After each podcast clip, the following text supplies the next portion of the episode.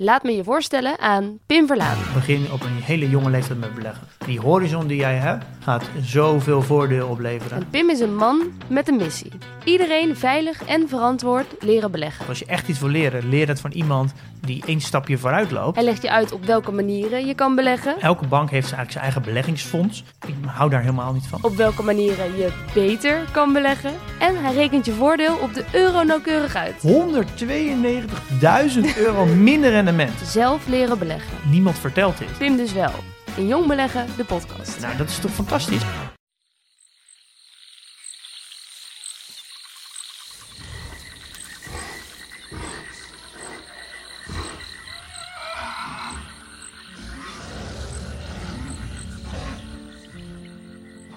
Geen mens heeft het ooit in het echt gezien, maar ik denk dat het een schitterend gezicht moet zijn geweest. Stel je voor, een subtropisch woud met palmen, varens en coniferen, waarvan de struiken opzij buigen en langzaam een gigantisch, maar toch sierlijk dier tussen vandaan komt. Vier stevige poten op een metershoog lijf, de kleine smalle kop dicht bij de grond, zodat je makkelijk blaadjes van struiken kunt grissen. En op de gebogen rug een toch bijna sierlijke waaier van felgekleurde, grote benen rugplaten. Lichtjes heen en weer zwaaiend en bezet met vier grote stekels volgt de staart.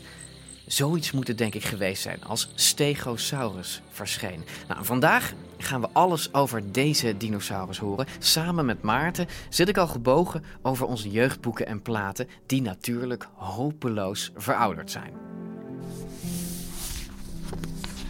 Maarten, ja, hij ziet er best uh, lief uit. Bijna zullig. Uh, met dat, uh, met dat, hij heeft een heel klein kopje, een gigantisch lijf. Het is, een soort koe dommige uh, ja, het, is wel, het is wel een hele, hele grote koe. Met, met bovendien van die rare flappers op zijn rug. Ja. Uh, want je moet rekenen dat hij dat die een meter of negen lang is, uh, als ik het wel heb. Ja. Hij wordt hier vergeleken met twee Volkswagen busjes. Nou ja, zo zwaar was dat beest dus blijkbaar. Ja, die waren betrekkelijk licht geconstrueerd, die Volkswagen busjes. Maar dan Misschien nog. moet je er nog een Volkswagen busje bij doen, bij wijze van spreken. Zijn nou, ja. heel duur tegenwoordig. En die rugplaten, hè? De, daar was, daar was eh, veel discussie over. Want eh, waren die platen, die stekels, waren die niet ook heel erg onhandig? Zie jij zo'n dier eh, seks hebben? Om maar even het woord te Nou gebruiken. ja, dat was een, een heel, heel interessante praktische vraag. Hoe hebben ze seks? Ja. Als, als we even ervan uitgaan dat dat ging om, op ongeveer dezelfde manier als het in een groot deel van de natuur plaatsvindt, dan, dan moet die, ze, moeten ze toch een, een een of andere methode hebben gevonden om elkaar op een zodanige manier te benaderen dat ze elkaar in ieder geval geen pijn deden. Dat ze elkaar niet spietsten. Maar die zullen ze ongetwijfeld gevonden hebben, aangezien ze tientallen miljoenen jaren op de, Ja. op de planeet hebben rondgelopen. Dus de vraag is natuurlijk, waar waren die flappen voor? En er is een, een, eh, ja, een soort mythe, Maarten, rondom dit dier. Namelijk dat hij twee soorten hersenen had, hè? Nou, die, die mythe volgens mij, die, die, die betrof eigenlijk al die reusachtige dieren. Omdat eh, hun herseninhoud niet indrukwekkend was. Dus je denkt, je moet wel dat hele lichaam besturen in principe. En zo ging het gerucht dat ze nog een tweede brein hadden ter hoogte van hun staart. waarmee in feite het achterdeel van het lichaam werd gestuurd. En dat vond ik zelf een fascinerend idee. En natuurlijk Dat gaan je- we dit dus dat voorleggen. je twee hersenen hebt. hè. Ja, ja nou, ik ben benieuwd of Anne hier nog intrapt. En ik ben ook benieuwd of hij weet waar die mythe vandaan komt. Maar dat gaan we aan, van hem horen. Ja, want hoe gaan we dit precies aanpakken? Nou het beste is dat je even in een museum gaat kijken. Eh, hoe zo'n zo'n skelet eruit ziet. Want het is wel enorm indrukwekkend. Ik Ja. weet niet of ik hier ook reclame mag maken van Naturalis. Maar Ja, we gaan naar Museum Naturalis. Daar staat zo'n een, een stegoskelet, volgens mij het enige van, van Nederland. We gaan dat bekijken en we gaan dat doen met paleontoloog Anne Schulp. ja, dat is de man die je in Nederland moet spreken. En dat hebben we gedaan. Hij zal niet alleen deze aflevering over Stegosaurus praten, maar hij leidt ons de komende afleveringen door Naturalis, langs de skeletten van dino's. En hij gaat ons per dino alles vertellen wat hij weet. Ehm, en we eindigen iedere aflevering met eh, Jurassic Park, een soort toetje. Hè? Ik ben benieuwd of Anne dus vindt dat ze Stegosaurus goed hebben afgebeeld. Jij herinnert je een mooie scène, zei je net. Hè? prachtige scène is dat. Ja, daar staan die lui, die staan op een soort eh, omgevallen boomstam, geloof ik. En zo een soort gerommel in het struikgewas. En dan heel traag, niet waar, komt een kudde Ja. stegosaurussen voorbij. Want dat is het. Is het. Ze hebben al geconcludeerd, het is een kuddedier. We eindigen dus met Jurassic Park. We beginnen in Naturalis. We beginnen nu echt. Welkom bij DinoCast. Het begon niet 100 miljoen jaar geleden, maar gewoon in de slimste mens. Gijs, jij deelt iets met Maarten. En dat is jouw belangstelling voor eh, dinosauriërs. Het feit dat zulke beesten echt hier geleefd hebben, dat fascineert me eigenlijk nog steeds. Het hele beeld van dinosaurussen wat ik in mijn jeugd kreeg, dat dat totaal veranderd is. Ben je nooit op het idee gekomen om, een- om een dino-podcast te maken? Gat in de markt, man. Maarten, ik zie gat in de markt. Ja, ik ben er graag bereid mee te werken. We nemen je mee naar miljoenen jaren geleden, toen de aarde trilde onder de voeten van Triceratops, Stegosaurus, grote langnekken, Tyrannosaurus rex. En resten ontdekt van de grootste dinosaurus De dino die ze vonden is veel specialer dan ze dachten. more than 20 different dinosaur tracks. Elke week worden er nieuwe dino's opgegraven en de ene ontdekking volgt de andere op. Over veren, de kleur van huid, zelfs over het leefgedrag is het beeld wat je had niet meer geldig. Het is tijd voor een nieuwe kennismaking met oude vrienden. In de podcast voor iedereen die vroeger al van dino's hield en nu nog steeds een beetje. Welkom bij DinoCast.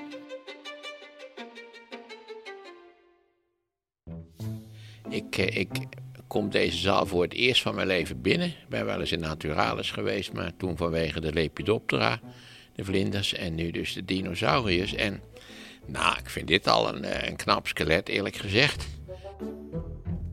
Ja, een knappertje is het ook, onze Stegosaurus. Hij staat midden in de dinozaal van Museum Naturalis in Leiden.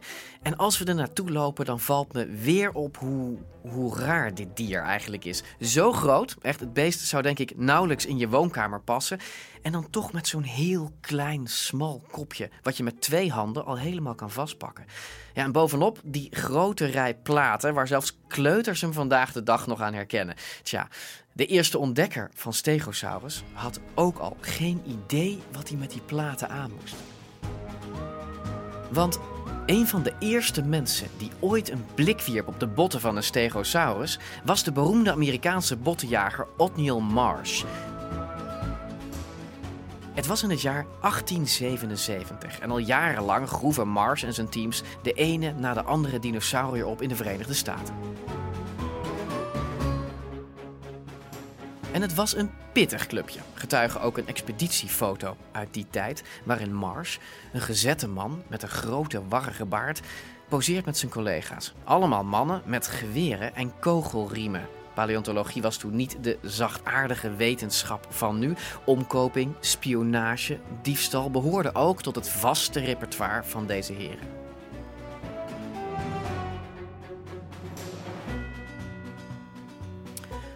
Maar goed, het was dus Marsh die als eerste goed naar Stegosaurus keek.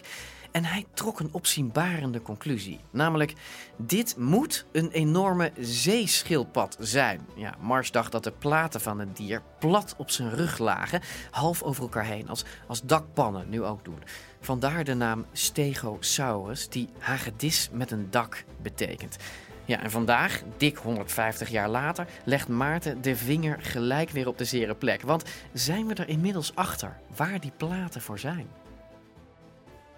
Zodra je dit beest ziet, denk je natuurlijk, eh, wat heeft eh, de evolutie ertoe gebracht om dit beest te voorzien van die wonderbaarlijke kleppen die hij op zijn rug heeft? Wat, wat is in godsnaam het nut van dit soort van aalgroeisels? Wat je ook trouwens bij sommige zoogdieren wel denkt, wat, wat heb je daar in hemelsnaam aan?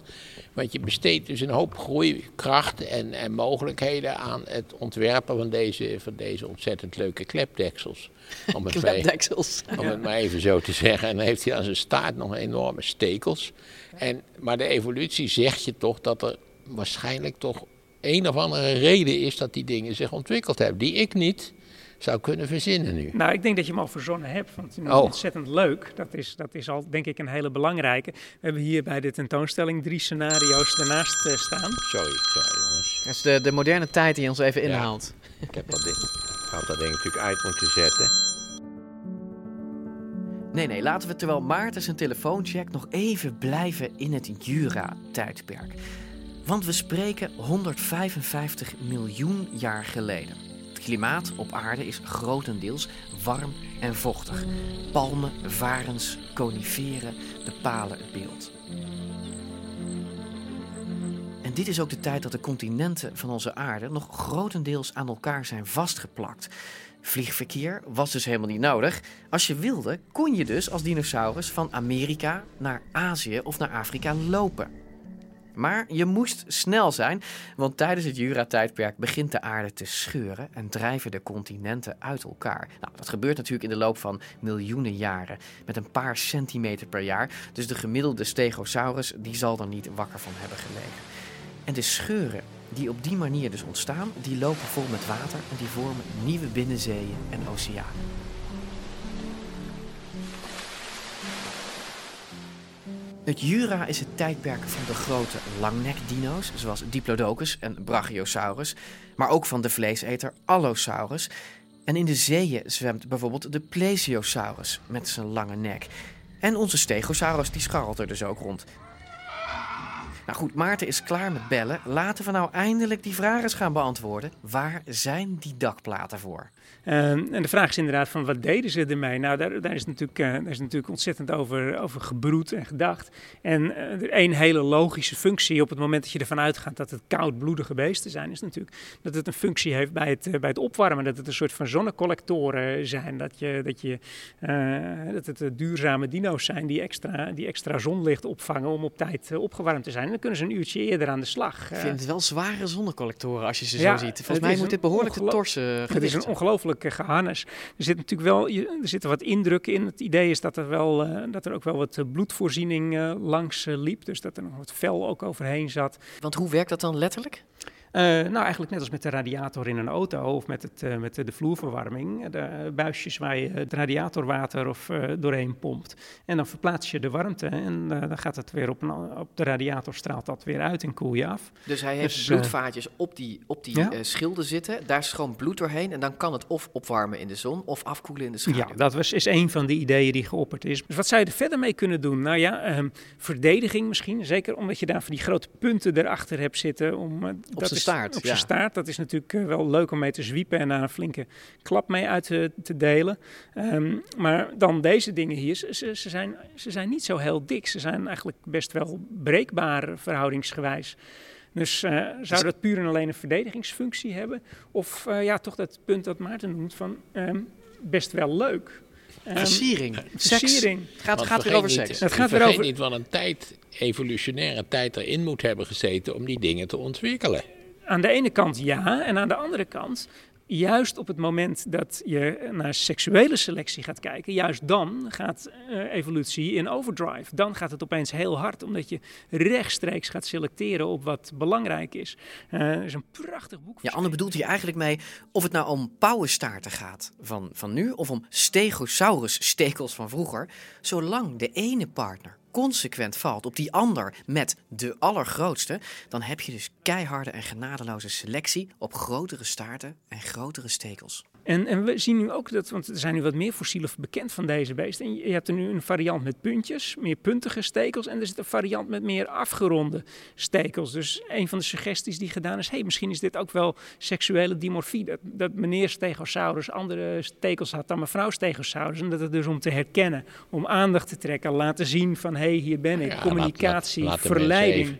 Laten mensen even over naar een eigen voortplanting kijken. Dan weten ze dus ook dat, dat met name secundaire geslachtskenmerken nou, een enorm belangrijke rol spelen in de selectie bij, bij de voortplanting. Ja.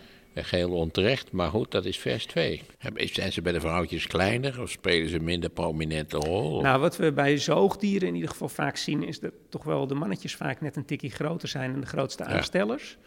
Um, dat is ook bij een aantal andere diergroepen dat toch vaker de mannetjes de meeste druktemakers zijn. Maar dat is lang niet altijd zo. En, en ook bij vogels. En de vogels staan natuurlijk heel dicht bij de vleesetende dino's. Daar zien we ook heel vaak dat precies het omgekeerde. hè, Dat, eh, dat, eh, Dat het de vrouwtje vrouwtjes, de, eh, de, de bij de uitziet. woestijn, nou ja, of in ieder geval groter ook is. Bij de woestijnbuizerd zijn de vrouwtjes er factor een derde ongeveer groter. Ah, dat is Dus, wel eh, dus, interessant. de dus het, eh, het is niet per se dat eh, de grootste aanstellers altijd, of de allergrootste... Ja, nou, bij de mens kun je ook zeggen dat de vrouw toch vaak een grotere aansteller is dan de man. Nou, qua, qua displayfunctie. ja. Ja, ik, Ja, ik bedoel, ja, zich opverft, op je tut, gekke hoedjes op heeft. Daar Eh, wil je nog best aardig uit. Nou, het, het lijkt mij, als ik even denk aan de opnames van de slimste mensen, dat de visagie bij vrouwen toch zeker twee of drie keer zo lang duurt als bij mij. Ik ben, ik ben in drie minuten klaar. Terwijl die, als die dames er zitten, weet je, net, dan zijn we drie kwartier wachten. Ja, die zitten drie keer zo lang in de visagie, eh, Anne. Dat is echt waar. Nou ja, dus Maar daar heb je hè, erat demonstrandum, zou ik zeggen. We hebben er eigenlijk heel lang over gedacht, als je kijkt naar dinosaurussen, dat, dat alles wat er aan vast hing of zat aan stekels en platen en schilden, dat dat eigenlijk allemaal verdediging en aanval was. Ja, En- dan en- ga je er heel puur functioneel naar kijken, eh, zonder, zonder ook seksuele selectie mee, eh, mee te nemen. Want het zou best kunnen zijn dat ze leuk van kleur waren, dat hij Ja. er een beetje mee kon flapperen. Hè? Ja, Konden flapperen, flapperen en bewegen, flirten. of niet? Flapperen en flirten. Ja. Jij denkt dat hij ze wel bewegen kon. Dat, eh, als ze er zo, eh, er zo in staan, dan, eh, dan, dan zal dat ongetwijfeld een spektakel zijn. Want Een hoe, beetje zoals wij onze oren kunnen bewegen of zo. sommigen kunnen dat, ja. en, Kan jij je oren? Jij kan je oren fantastisch bewegen, zeg. Je moet, als je er wat minder haar voor hebt, dat zou echt Ja, een seksuele genoeg, ja. aantrekkelijk maken. Ja, ik geloof niet dat het bewegen der oren een rol speelt in de menselijke Oh, voortplanting. Mijn suggestie dat je als je die, als je die rare kleppen, als je die een kleurtje gaf, dat, het, dat je dan misschien ook iets leuks zou kunnen doen. Dat je, of dat je elkaar zou kunnen herkennen. Of dat, Ja, dat ziet- vrouwtjes een ander kleurtje hadden dan mannetjes. Nou, ja, je kunt ja, er van ziet, alles eh, bij je ziet voorstellen. hele kleurige, ook bij hagedissen vaak eh, hele, die, die echt hele prachtige kleurpatronen hebben, eh, opvallen. Om maar niet van chameleons te spreken. Ja. Dat is helemaal geweldig. Oké, waar zijn die klepdeksels dus voor om met Maarten te spreken?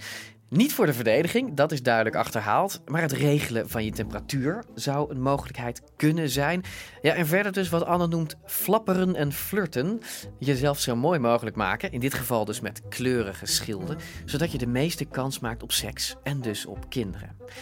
Maar vallen vrouwtjes stegosaurussen niet ook op partners met een beetje intelligentie? Want als het om herseninhoud gaat, heeft Stegosaurus een heel slecht imago. Luister maar naar 3FM-DJ's Frank en Eva. Ik weet nog dat ik heel erg onder de indruk was van eh, de Stegosaurus. Ja. Ehm, dat, dit is een heel, een heel groot beest. Maar dat die hersenen zo groot waren als een walnoot. Ze waren super dom. Vind ik heel grappig. nou ja, Goed. Ja, ze lachen, Frank en Eva. Maar Eva heeft een punt. In elk geval staat dit in alle dino-boeken. Stegosaurus had mini-hersentjes, zo groot als een walnoot. Nou, dat kan bijna niet, dachten wetenschappers zelf ook. Hoe kun je nou zo'n reusachtig beest runnen met zo weinig rekenkracht? Nou, Maarten vertelde het al. Men dacht namelijk dat er ter hoogte van de heupen van het dier, aan het begin van de staart, nog een stel hersentjes zou zitten, hè, of een zenuwcentrum. Nou, en die zouden dan de staart besturen. Nou, dit is geen broodje aapverhaal. Het is een wetenschappelijke theorie die al heel lang teruggaat. Maar is het waar? Is Stegosaurus echt zo dom? Wat ik mij afvroeg is toch onvermijdelijk. Was dit dier in staat met de evident zeer geringe herseninhoud de hele zaak adequaat te besturen? Ja, het, het arme beest had een beetje de reputatie dat, die, dat het brein zo groot was als een walnoot ongeveer. Precies. En eh, dan zat er wel hier in de heupgordel, daar was dan wel wat meer ruimte. En misschien dat daar dan wat, ook nog wat plek zou zijn om, om daar eh, wat, eh, wat, wat meer na te denken. Nou, extra hersenen. Extra brein. Ja, ik moet, het, ik moet het nog zien, want dat betekent ook dat je natuurlijk een hele hoop communicatie door dat snoertje ertussen. Dus dat, eh, die, die logica, die zie ik niet. Dat het maar een, een brein is ter grootte van een walnoot bij toch best een, grote, best een groot beest.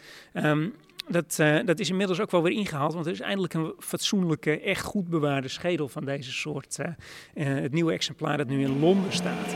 Next, CT scanning is used to create virtual slices through the skeleton. One of the nicest things about the skeleton is this extremely well preserved skull. That is what makes it so exceptional and so valuable. CT scanning allows us to see inside some of the skull bones to actually look at the shape and size of the brain. The brain would have sat in this little area here.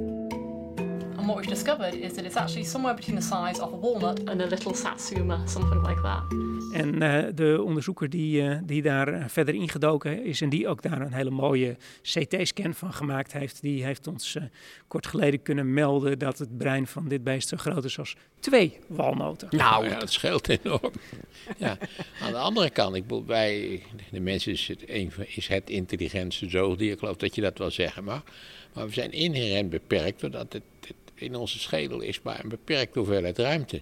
Het is al een grote schedel relatief gezien, maar de ruimte is beperkt. Maar het kost ook bakken energie, zo'n brein. Ik bedoel, wij hebben anderhalve liter en dat staat continu te stoken. Dat is, dat is 30 watt of zo, dat gewoon continu aan het draaien is.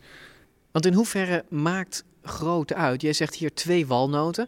Maar dat is dus blijkbaar genoeg om een beest van, nou ja, vijf meter niet alleen gewoon te laten lopen, maar ook nog zich te laten verdedigen, ja. et cetera, et cetera. Ja, maar op zich een, een, klein, met een klein brein, uh, wat moet je doen om, uh, om, om uh, te blijven bestaan? Nou ja, genoeg eten en drinken, niet al te vaak opgevreten worden en ze nu en dan voor nageslacht zorgen. Dus dat is verder niet een heel erg complexe uitdaging. Maar hebben koeien en, ook zo'n klein brein? koeien al wel weer een tikkie groter, maar een, een, muis of een kat, die, uh, daar, daar zit niet zo heel veel hersenen in. En die, die... Maar was dit een sociaal levend dier? Of was dit nou, je een zou wel kunnen verwachten dat hier toch een sociale component bij zit. Op het moment dat deze uitsteeksels inderdaad een functie hebben voor, voor ja, signalen voor aandachttrekkerij. Die rugplaten. Die rugplaten. Omdat sociaal levende dieren bijna altijd meer hersens hebben ja. dan eenzaam Nou goed, het arme dier heeft uh, midden in de Jura opeens al een sprong gemaakt van één naar twee walnoten. Dus ja. uh, daar heb je. Wie weet of er nog walnoot bij komt. Ja. Ze hebben wat memory bijgeplaatst. En, en um, dan de staart, Anne. Want het, het dier heeft een gigantische uh, staart met daarop natuurlijk ja, vier hele vervaarlijke stekels. Dat lijkt me niet voor versiering. Nee, die stekels die hebben een prachtige rol natuurlijk in de verdediging. Want dan kun je buitengewoon onaangename klappen mee uitdelen. En ik denk dat dat uh, ja, goed, je, je, eetbaarheid, of in ieder geval de kans opgevreten te worden, aanmerkelijk, uh, aanmerkelijk vermindert. Maar hij kon dat ook. Ik bedoel, um, kon hij zijn staart zo ver heen en weer buigen dat hij echt gewoon met ja, een behoorlijke ja. klap Kijk, daar, is die, uh, uh, daar is die ruimte ook voor. En je ziet hier, een, uh, je ziet hier die kleine uitsteekseltjes boven aan de, aan de bovenkant van die wervels. En die grijpen dan weer in een klein soort kommetje van de wervel die daarna komt. Ja. En ja, je kunt dus zien van hoeveel speelruimte daarin zit. En daarmee kun je dus terugpuzzelen hoeveel bewegingsruimte die, die wervels en daarmee de hele staart. Uh, dus ik sta nu bij zijn achterpoten. Dat had hij ja. gehaald met zijn staart. Hij had gewoon mijn, Die had hij wel ja, een zwiep tot hier kunnen maken. Geeft, ja. Ja. Dan kun je het wel vergeten. Wij overleven het wel, maar... Ja. Zie je dat wel eens bij... bij, bij uh, oh, jij zou het hebben overleefd. Ja, okay. ik maak me even zorgen over de mogelijkheden. Die stekels zijn, af, zijn zo groot als jouw onderarm. ja, maar ik ben, ik, aan de andere kant ben ik zo oud, dat is ook niet zo erg. Maar dit is er ook een, is dit ook oude opstelling? Zou zijn staart eigenlijk ja, meer omhoog is, moeten? Ja, dit is nog een, een echt zo'n ouderwetse uh, skeletreconstructie. Want dat is het interessant als je vroeger plaatjes zag, zeker in mijn jeugd, die wel heel lang geleden is dan sleepten ze met die geweldige staart sleepten ze over de grond. Uh, in de oude reconstructies liepen ze nog allemaal als een soort hagedis met een staart achter zich aan te slepen. Nou ja, dat is natuurlijk een ontzettend gedoe. Dat, uh, als je in het water zit, dan, dan dobbert die staart een beetje. Maar daar hebben we ook afscheid van genomen. We hebben inmiddels van heel veel verschillende dinosaurussoorten ook prachtige pootafdrukken, sporen. En ook daar kom je eigenlijk geen staartsleepsporen tegen. En nog zoiets, als je ziet van hoe groot en hoe dik die staart hier zou moeten zijn. Het gewicht alleen al van die staart, als je dat over de grond zou moeten laten slepen, dan krijg je natuurlijk slijtage tot en met. Dat, uh, dat wil je niet hebben. Even ook als gedachte-experimentje uh, een, uh, nou zeg maar een speenvarken met een, met een touwtje aan je trekhaak binden en dan een stukje gaan rijden. En dan moet je eens kijken hoe hard dat slijt.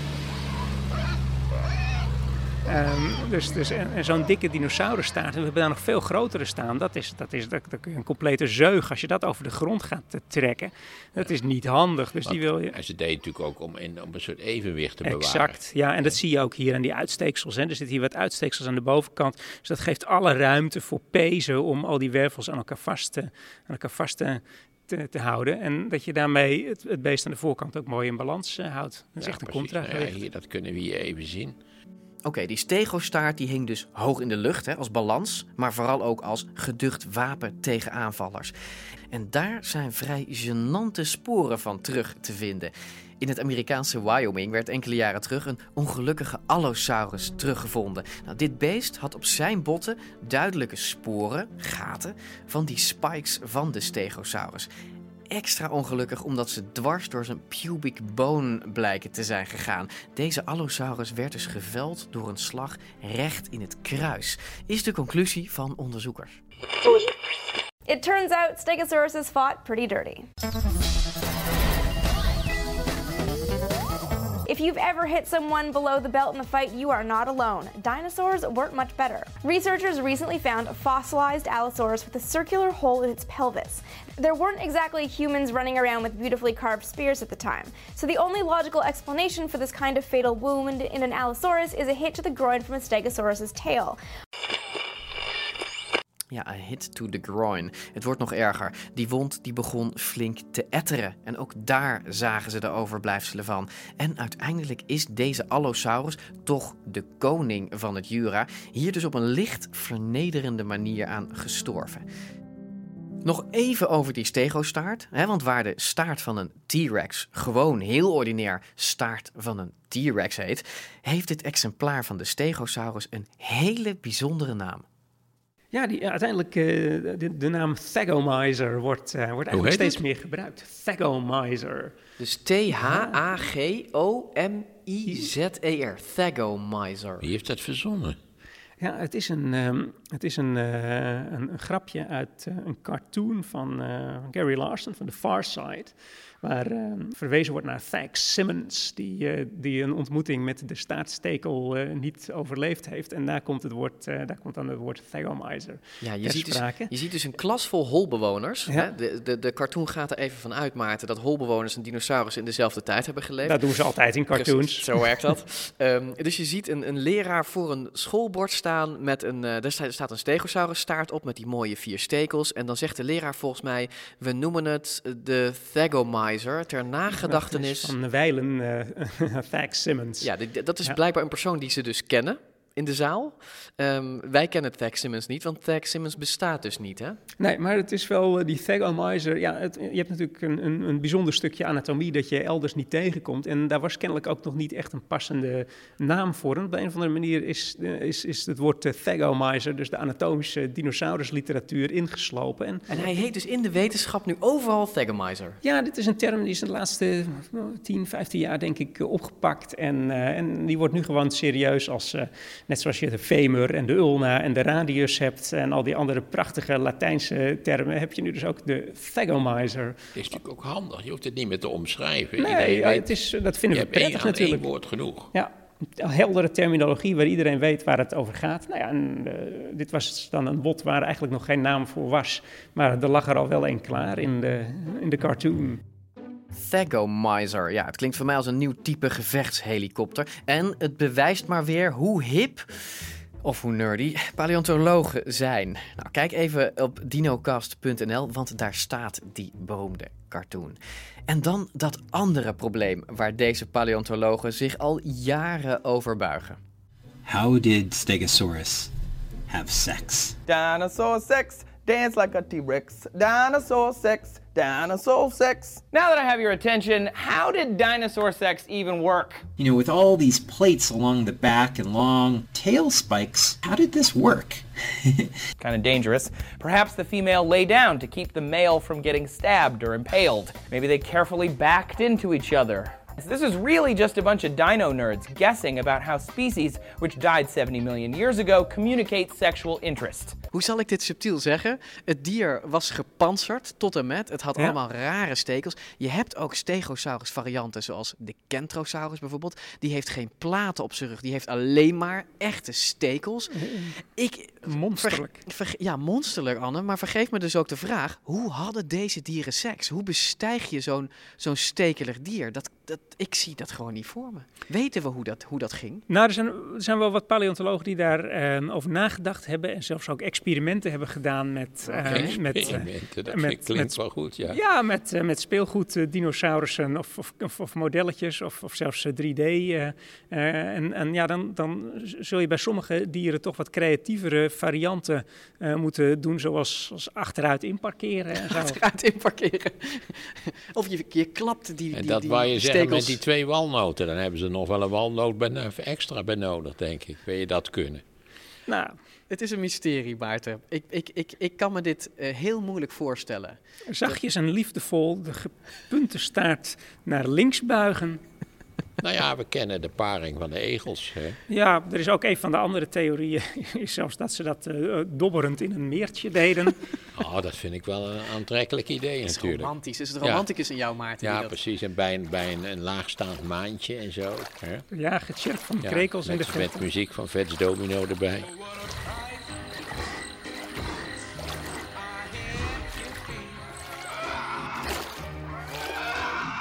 ik ga even iets serieuzer. Ging ze, het, kan het vrouwtje niet zijn gaan liggen bijvoorbeeld? Zou, dat, zou dat helpen, dat ze op de zij gaat liggen? Ja. Het wordt nu wel heel plastisch, maar ik zie het gewoon niet. Maar nog één vraag. Sliepen deze dieren liggend of sliepen ze gewoon staand? Weten we dat? Weten we dat? Anne is stil. Ik ben, ja, dat weet ik niet. Daar heb ik, uh, bij Stegosaurus uh, zien we daar praktische bezwaren. Ja, ik, zou, ik, zou lekker, ik zou lekker door de knieën gaan en oprollen, want ja, je hebt, uh, je hebt niet zo van die blokkerende hoe zwaar, poten. Hoe zwaarder en ingewikkelder je in elkaar Ja. zit, hoe onlogisch het er is om, om s'avonds een bedje te maken waar je lekker, lekker in gaat liggen. Hè? Maar, maar olifanten gaan toch ook niet liggend slapen? Die, je, je ziet ze wel eens liggen of, of poedelen. Ja, maar eh, dan, dan is ja. het om, om in het zand Ja, dan zich, staan ze een beetje te schuren en zo. Ja, maar op het moment dat je je poten er recht, recht onder staan en je die ook mooi kunt blokkeren, sta je natuurlijk qua energie ook wat, wat, wat efficiënter. Dus, eh, nee, ik heb er bij Stegosaurus nooit over nagedacht. Soms valt Anne stil omdat hij een antwoord niet weet. Nou, dat gebeurt regelmatig tijdens onze gesprekken. En dat is niet omdat hij het niet weet, maar omdat we het niet weten. De laatste jaren wordt er razendsnel meer bekend, maar dan nog zijn Stegosaurus-skeletten heel erg schaars. Een paar klepdeksels hier, een stuk van een poot of een schedel daar. Het skelet waar we in Naturalis omheen lopen is dan ook een model en geen echt volledig dier. En je hoort denk ik ook wel dat we van deze dinosaurus meer dingen nog niet weten dan wel. Maar dan nog is ons beeld van Stego de laatste jaren flink veranderd. Zo dom was hij dus namelijk niet met zijn twee walnoten. En zijn staart sleepte niet, maar hield hij voortdurend omhoog. Klaar om iemand een klap te verkopen als dat nodig was. En dat is een heel ander beeld dan 70 jaar geleden in de jaren 50. En het leuke is dat we de Stegosaurus van toen nu nog gewoon kunnen zien in dierentuin Artis. Ja, je kunt hem niet alleen bekijken, je kan hem ook beklimmen. Bijna ieder kind in Artis heeft dat wel gedaan. Ook historicus en dino-kenner Ilja Nieuwland weet dat nog goed. Ik weet zelf dat ik het gezien heb ergens in de jaren 80 toen ik voor het eerst van mijn leven uit Friesland ehm, met mijn moeder en mijn broertje uiteraard als elfjarig jongetje eh, naar Amsterdam ging om daar voor het eerst naar Artis te gaan. En eigenlijk vond ik dit het meest fascinerende van die hele dierentuin. Jaren later ging Ilja zich verdiepen in die Amsterdamse Stegosaurus. En bleek dus dat het dier, let op, in elkaar geknutseld is door een oppasser van Artis. In de jaren 50 was hij al wereldberoemd in Nederland. 50 jaar lang is oppasser Bolé nu al werkzaam in Artis. Het grootste deel van deze tijd heeft hij doorgebracht tussen de reptielen. Toch kennen de krokodillen, waarvan een enkele ook al heel wat jaartjes in Artis verblijft, hun baas nog steeds niet. En ze hebben alleen maar belangstelling voor hem wanneer hij hen eten komt brengen. De Telegraaf schrijft. Wil je dat ik het even voorlees? Ja, lees het alsjeblieft even voor. Wat Wat staat er? Hij, eh, en dit, hij schrijft, ze schrijven over Bolé. Dit is Boudewijn Bolé, oppasser aller inwonenden van het reptielenhuis in Artis. Al zo lang dat men allengs de kriebel zou krijgen van al dat kruipend gedierte. Maar niet Boudewijn Bolé. Hij is elke dag verheugd met zijn taak, die hem in staat stelt achter de dierenverblijven in een smoeke werkplaats te vertoeven en zich daar in zijn vrije tijd, schaftijd, bezig te houden met het boets- boetsieren van de aan zijn zorgen toevertrouwde dieren, alsmede andere geschikte dierlijke objecten. En er staat ook een foto bij, hè? Ja, er staat nog een foto bij van hoe die hier een, eh, eh, een van die reptiele beelden aan het maken is. En al, op een andere foto kun je zien hoe die werkt aan de stegosaurus. De stegosaurus in, in een ruimte in Artis. Op de foto zie je Bolé zitten naast zijn beeld. Hij is een beetje aan het prutsen aan de buik van de witte stenen Stegosaurus. En al kijkt hij niet in de camera, volgens mij is het een houding die hij wel speciaal voor de fotograaf heeft aangenomen. En je ziet ook goed hoe groot het dier is. Bolé zelf, die past er zo'n 15 keer in.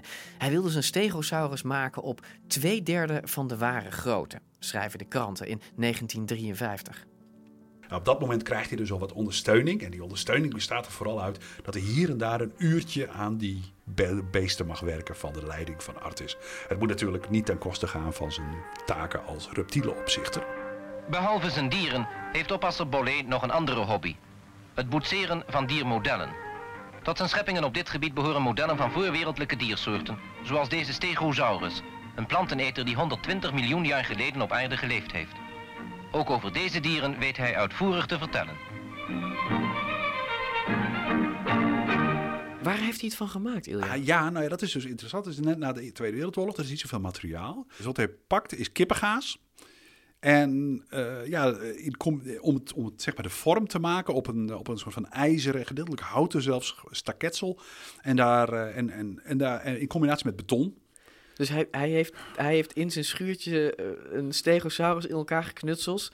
Van, een- van een, op basis van een foto van kippengaas en er vervolgens beton overheen Ja, gegoten. nou, die Stegosaurus die wordt volgens mij in 1951 onthuld. En vervolgens eh, wordt hij wat ambitieuzer.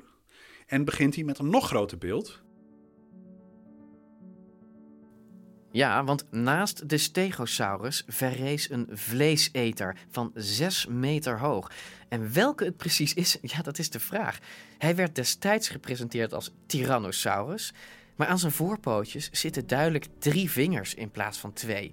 Dus staat op het bordje in Artis tegenwoordig Allosaurus vermeld, want die heeft er drie. Ach ja, 1953 wordt hij onthuld. En ja, iedereen ziet ze een beetje aan de plantage Middelaan staan. En de pers staat er vol met allerlei artikelen. Zijn dinosaurierbeelden maken hem wereldberoemd in heel Amsterdam. Maar hij heeft er nauwelijks van kunnen genieten. Vlak nadat de Tyrannosaurus af is, overlijdt Bollet. Zijn beelden die zijn bewaard gebleven. En de Stegosaurus die zou wetenschappelijk nu zeker niet meer door de keuring komen. Het dier staat anders op zijn poten. De rugschilden die hebben de verkeerde vorm. De grote staart sleept nog over de grond. Maar eigenlijk, eigenlijk is dat dus wel mooi, want zo kun je goed zien wat er de afgelopen jaren nou veranderd is. Dit is een prachtige Stegosaurus uit de jaren 50 van de vorige eeuw.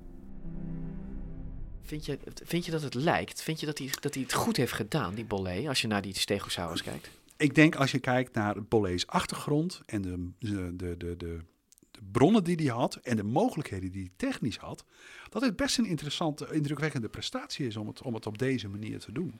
En wie Artis nu bezoekt, ziet ze nog steeds samen staan aan de plantage Middelaan. Het is de Tyrannosaurus ook na 70 jaar nog steeds niet gelukt om ook maar een centimeter dichter in de buurt van zijn prooi te komen. En Stegosaurus die verdraagt nog steeds dag na dag de hordes kinderen op zijn rug.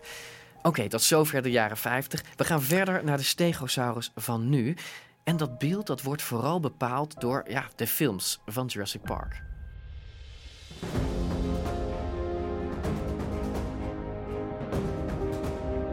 Jurassic Park wekt de dinosauriërs tot leven en het zijn deze dieren die ons in het geheugen staan gegrift. Hoe ze bewegen, hoe ze lopen, hoe ze eruit zien.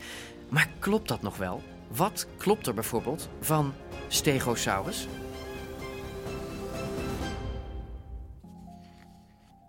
Ik wil eigenlijk met jullie naar, eh, naar ons Jurassic Park onderdeel. Aan het eind van elke aflevering. Dan bespreken Is we met dit iemand... Jurassic eh, Park 1? Dit is Jurassic, niet Jurassic Park 1. Dit is The Jurassic Lost Park, World. The Lost, ja, jij herkent het gelijk. Nummer hè? twee. Ehm, want dit is het, eh, het fragment waar we heel veel stegosaurussen eh, voorbij zien komen. Heb jij deze gezien, Maarten? Nou, dus ik, ik heb in, in, in verband met dit, eh, wat wij nu aan het doen zijn, heb ik wel één nog een keertje bekeken. En toen heb ik er een verhaal over gelezen, dat ze bezig zijn om er een, een nou ja, een soort, een soort hele wereld van, van Jurassic Park te creëren. Dat er allemaal sequels komen en prequels en nou ja... Je weet hoe Hollywood in elkaar zit, hè? als het een beetje verkoopt. Nou, het verkoopt dan krijg je gek. 17 afleveringen. Ja. Is dit nummer 2 was toch ook niet van matige kwaliteit? Ja, niet? maar er zitten wel een paar mooie scènes in als het gaat om stegosaurus. En ehm, laat me even een scène voor jullie spelen. Komt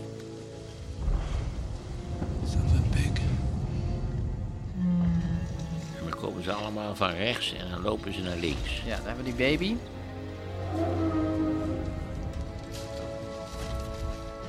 Ja, die geluiden zijn natuurlijk ook allemaal erbij verzonnen. Ja, en, en veel suggestie, hè? Dus je hoeft, eh, ze kijken ergens naar, je ziet het best zelf niet. Dus dat is goed. Ja. Wat vind je als je naar dat, dat, dat babytje kijkt? Is dat, is dat een... eh, Het doet me aan Een E.T. Denken. Echt, ja, dit is een soort E.T. This is, this is magnificent. Oh yeah, ooh, ah, that's how it always starts. But then later there's running and, and screaming. Ik zal even het geluid uitzetten. Als je ze zo ziet, hè, je ziet die beesten bewegen. Wat, wat vind je dan, Anne, hoe het gedaan is, die Stegosaurus in eh, Jurassic Park? Nou ja, we, moeten, we hebben het wel over 1997. Hè. Voor, voor toen, dat zag er fantastisch uit. En wat, ja, wat natuurlijk vooral heel fijn is, is... Ja, kijk, daar zien we de Thagomizers ook. Ja. Wat natuurlijk vooral ehm, heel fijn is, is dat we hier heel nadrukkelijk afscheid genomen hebben van dat oude beeld dat we in deze boekjes hier eh, uit de jaren 80 nog zien. Eh, die staart wordt rechtop gehouden, die sleept niet meer over de grond. Eh, het zijn actievere beesten, ze lopen hier in kuddes eh, voorbij. Ehm, dus het is echt, echt het nieuwe beeld van de dinosaurussen dat we dat Nou, je zegt, je zegt heel terecht kuddes. Hè? Weten we daar iets van? Of ze in het echt in kuddes liepen? Nou, bij Stegosaurussen, ik, ik noemde net al dat we daar eigenlijk, eigenlijk nog niet zo heel veel skeletten van hebben vergeleken met heel veel andere dinosoorten. En ook als het gaat om pootafdrukken, is het mm, met Stegosaurus toch wel huilen met de pet op hoor. Eh, er zijn met name van de vleesetende dinosaurussen en die ornithopoden en die grote langnekdinosaurussen, daar vind je heel veel sporen van. Kennelijk vonden die het veel leuker en, en kwamen ze vaker op eh, langs, langs rivieroevers of plekken waar, waar die sporen makkelijk en goed bewaard blijven. Eh, sporen van Stegosaurus, eh, sporen van de Ankylosaurus, dat zijn toch wel de, ja, de, de groepen waar, waar sporen vreselijk zeldzaam zijn, verhoudingsgewijs. Dus daar weten we lang zoveel niet vanaf als van, eh, van de langnekdino's, waar we echt prachtige voorbeelden hebben van hele kuddes die zo voorbij komen. Maar Dat- hier in de film lopen ze braaf in de kudde. Dus dat Ja. hebben ze gewoon ge- verzonnen. Ja, zulke eh, echt grote kuddes, eh, grote kuddes Stegosaurus, daar hebben we geen, eh, niet, Maar je kunt daar, zou je ook kunnen extrapoleren dat als het herbivoren zijn... Ja, de is het- veiligheid is van de het, kudde. heel, ja, is het heel waarschijnlijk dat ze in een kuddevorm leefden. Ja. Maar aan de andere kant, het is ook heel gevaarlijk om te zeggen van we hebben één groep dieren en daar weten we dat is een complex sociaal gedrag. Ehm, maar leeuwen en tijgers, eh, die, die Totaal kunnen ook... verschillend, ja. Ja, totaal verschillend. Qua, hè, qua, qua, die, die tijgers die zijn hartstikke solitair. solitair. Eh, leeuwen hebben een veel ingewikkelde, socia veel gezelliger sociale structuur. Eh, maar ze zijn nog zo dicht aan elkaar verwant dat als je ze samen in een hok zet, krijg je leigers of theeuwen. Maar het heeft voordelen om in een kudde te Oh, leven. absoluut. Ja, veiligheid en, en dan met zo'n hele grote kudde, absoluut. Dus het, het klinkt... Het klinkt Ook voor het beschermen van je, van je kinderen en zo is Ja. dat een handig systeem. In de laatste Jurassic films, eh, Jurassic World, zie je dat, ehm, dat ze ook stegosaurussen opvoeren. En wat dan opvalt, is dat ze, eh, dat ze lippen hebben. Ja. Wat vind je daarvan? Nou, daar was eh, twee jaar geleden, was dat twee jaar geleden? Ja, twee jaar geleden een, nog een hele leuke presentatie van op het jaarlijkse congres in, eh, in dit vakgebied. En eh, daar, daar lopen de meningen iets wat eh, uiteen. Ehm, want ja, wat heb je nou eigenlijk aan, aan, aan evidence, aan, aan, aan fossiel bewijs voor, voor zoiets als eh, zachte delen als, als, als lippen? Ja. Eh, dat is natuurlijk het eerste wat verteert. Ehm, dus er komen allerlei leuke argumenten voorbij. Ehm, en, en nou ja, als je die kop van Stegosaurus eh, ziet, eh, er is natuurlijk een hele langwerpige snuit en er zit achterin zo'n enorm maalgebit. Dus alleen al daar is aan de zijkant twee van die flapjes huid die ervoor zorgen dat het eten een beetje binnen blijft en niet aan de achterkant van je bek gewoon naar buiten valt. Ja. Dat is alleen nog functioneel natuurlijk wenselijk en dus heel logisch. Je ziet ook dat er een bepaalde mate van, van wangen, en dan bedoel ik dus inderdaad hè, even een, een flapje huid dat tussen je boven- en onderkaak zit, dat de spulletjes binnenhoudt eh, bij het En, kauwen. en ze moeten natuurlijk ook dat, dat plantmateriaal moet afgescheurd worden. Ja, dat moet, dus aan de voorkant moet het Dus zeker. dus hoe ver trek je dat hebben om nou het af te scheuren. Ja, maar hoe ver trek je dat nou door naar voren? Ja, dan moet je dus echt een perfect gemummificeerde stegosaurus-kop hebben... waar je nog al, dat, al die huidafdrukken hebt. Nou, die, ben ik nog niet. heb ik nog niet voorbij zien komen. Daar maken ze dan weer prima gebruik van. Want het ziet er natuurlijk wel veel schattiger uit als je lippen hebt. hè. Zo werkt het ook wel. Zouden ze het daarom doen? Dat is de... Nou ja, in de Disney-films hebben ze natuurlijk eh, helemaal eh, lippen... en dan kunnen ze, kunnen ze praten, maar dat is... Dat is bij Jurassic Park nog niet zo. Nee. Nog niet, Maarten. Nee. Nou ja, maar we, we moeten ook enige aandacht besteden aan het feit dat we, dat we misleid worden, eh, deels. Om, om, dat, om die beelden interessanter te maken. Ik, was zelf, een, ik, toen ik die eerste Jurassic Park zag, ik vond het geweldig, die animatie. Dat het, ook wanneer je enigszins opgelicht wordt en die beesten in werkelijkheid kleiner waren, zo kunnen we nog wel een paar dingen toevoegen. Is het om ze in beweging te zien? En Ja, dat was wel echt dat, een- dat- ja, ik vond dat geweldig. Ja. En, en, ja, en eh, hoe heet het, animatie wordt natuurlijk steeds beter en beter. Dat, Ja, maar in 1993 je was ook Ja. niks gewend. Hè? Nee. Ik bedoel, die, die, die, die wow van toen je voor het eerst die, die, die dino's echt in beweging zag komen. En zo mooi en, en, en zo ja, natuurlijk en geloofwaardig. En dat is goede science fiction, hè? Waar, je, waar, je, waar die fictie zodanig verpakt is dat je, dat je gewoon erdoor meegesleurd wordt en het, en het en bijt en het hapt en het slikt. Ja, weet je, het probleem is ook een beetje dat, dat het zo echt is dat mensen denken dat het echt is. Als in, ze snappen natuurlijk wel dat T-Rex niet echt eh, op de set rondloopt, maar het lijkt allemaal alsof T-Rex er echt zo uitzag, terwijl we dat eigenlijk niet weten. Nee, en ik heb zo langzamerhand wel het idee dat het, eh, het beeld dat bij het, eh, bij het brede publiek eh, leeft van dinosauriërs, dat dat, dat, dat eigenlijk nog wel een, een paar stappen vooruit loopt op waar we daadwerkelijk zijn met, met onze echt met harde feiten ondersteunde kennis. Dus dat is natuurlijk wel weer heel leuk dat, dat ze in die tak van sport eigenlijk helemaal met het beeld van de dino's ja, aan de haal gaan. En om- omgekeerd is het natuurlijk wel zo dat, dat veel van die als je dan zo'n animatie aan het maken bent, dat levert soms ook weer vragen op die, die dan weer je als paleontoloog extra aan het werk eh, kunnen, kunnen zetten. Ja, dus Jurassic maar Park nee is heeft ook daar- een antwoord, hè? Nee, precies. We Nee, ja, weten ja, het niet. goed. Jurassic Park, zeg jij, heeft er eigenlijk ook voor gezorgd dat er heel veel nieuwe onderzoeken zijn gestart naar die dino's, om Ja. uit te vinden of wat in de film zat wel klopte. Dat is toch een enorm leuke wisselwerking eigenlijk. Dat was, dat was heel Omdat- vruchtbaar, ja. Dat, eh, de- omdat door die, door de die animatie eh, Ja. krijg je al die vragen die over de mechanica van een dier gaan. Absoluut. Hoe loopt sprak, een beest? eh, ja, ik sprak, ehm, ik sprak eh, de, de animator die die achtervolgingsscène heeft eh, gedaan op, eh, in, in Jurassic Park. En die had ook echt een... Van die twee raptors die jeep- achter nee, die nee, kinderen nee, van die aan grote T-Rex die achter de jeep aan zit. Oh ja. En nou, ja, die, die topsnelheid van T-Rex wordt daar rond de 70 km per uur gezet. Maar ze kregen dat gewoon niet geloofwaardig. Zeker niet in zijaanzicht, omdat het ding gewoon te groot was. En die inertie, die ervaar je zelf al met een soort van logica. Dat je denkt van, hé hey, nee, dit zit niet goed. En uiteindelijk hebben ze daarom ook voor echt een, alleen maar een frontaal shot gekozen. Want daar, ze moesten dat beest echt stappen van 30 of 40 meter laten maken om hem op die snelheid te krijgen. En het toch nog wat geloofwaardig te krijgen. Dus ze, hebben daar echt, ze liepen daar gewoon vast. En, en, en alleen al je, je, je, je, je menselijk begrip van, van hoe grote dingen zich bewegen, dat liep al klem. Dat klopte niet.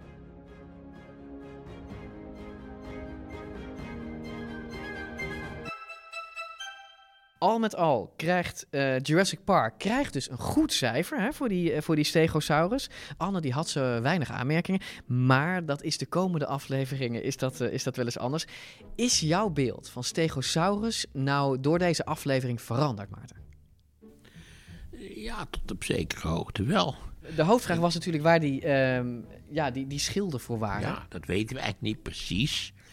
Want er kunnen misschien ook wel nutteloze, de nutteloze dingen aan mensen of aan dieren groeien. Dat, eh, we gaan er altijd vanuit dat er een soort evolutionaire reden moet zijn dat, dat iets zich heeft ontwikkeld. Maar dat hoeft niet per se, zou ik zeggen. Maar als, als er, ze denken nu dus dat het was voor de versiering. En je weet, jij was van tevoren benieuwd eh, of die mythe zou kloppen van die hersenen. We weten nu dus dat hij twee keer zo slim was als we dachten. Ik begreep dus dat dat verhaal toch van de tweede set hersenen bij de staart, dat dat niet klopt. Bullshit. Jammer, vond ik hoor. Want Ja. ik, vond, ik vond het een geweldig idee, eerlijk gezegd. Sommige dingen moet je ook niet doodchecken. Dat hebben we bij deze gedaan.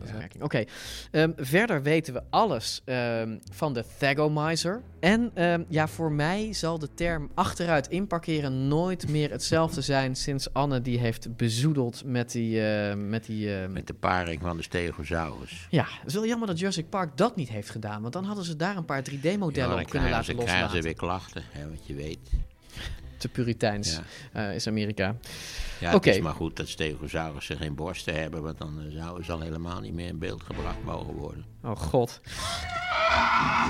We hopen dat je eh, fijn hebt geluisterd. En online op dinocast.nl kun je alles terugvinden waar we deze aflevering over hebben gepraat. En meer. Dus alles over de Stegosaurus. Die cartoon van de Thagomizer natuurlijk. En een video van oppasser Bolle. Die vind je daar ook terug. Dus als je nieuwsgierig bent hoe die man eruit ziet en hoe die doet en hoe Arthur er toen uitzag, dat staat dus bij ons op dinocast.nl. Nou, volg ons ook vooral, Maarten, op Twitter en op Instagram. Dat kan. We hebben daar een account, dinocastnl. Op beide platforms. En we hopen natuurlijk dat je ons een positieve review geeft in je podcast-app. Dat helpt ons weer om meer luisteraars te bereiken. Ja, en Maarten, we zijn natuurlijk heel uh, benieuwd of mensen vragen hebben. Want die vragen gaan wij dan proberen te beantwoorden.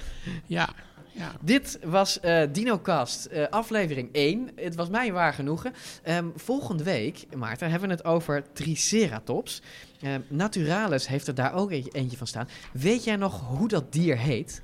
Hoe ze die hadden genoemd, die Triceratops? Nee, dat weet ik niet. En het gekke is dat jij dus altijd zegt Triceratops, terwijl ik altijd in mijn leven heb gezegd Triceratops. Ja, nou, ook daar gaan we en, het en, volgende week over hebben, want ik wat? heb natuurlijk gevraagd hoe je dat uitspreekt. En? Nou, dat is dus Triceratops.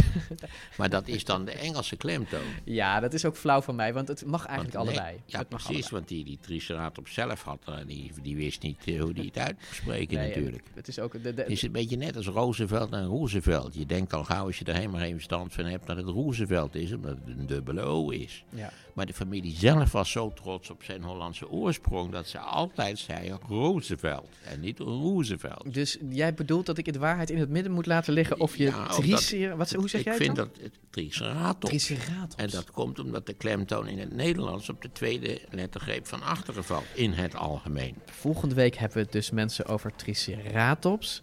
Ook al noemen we die hele aflevering noemen we hem triceratops. Heeft dus eentje, ja, um, uh, die hebben ze dus Dirk genoemd.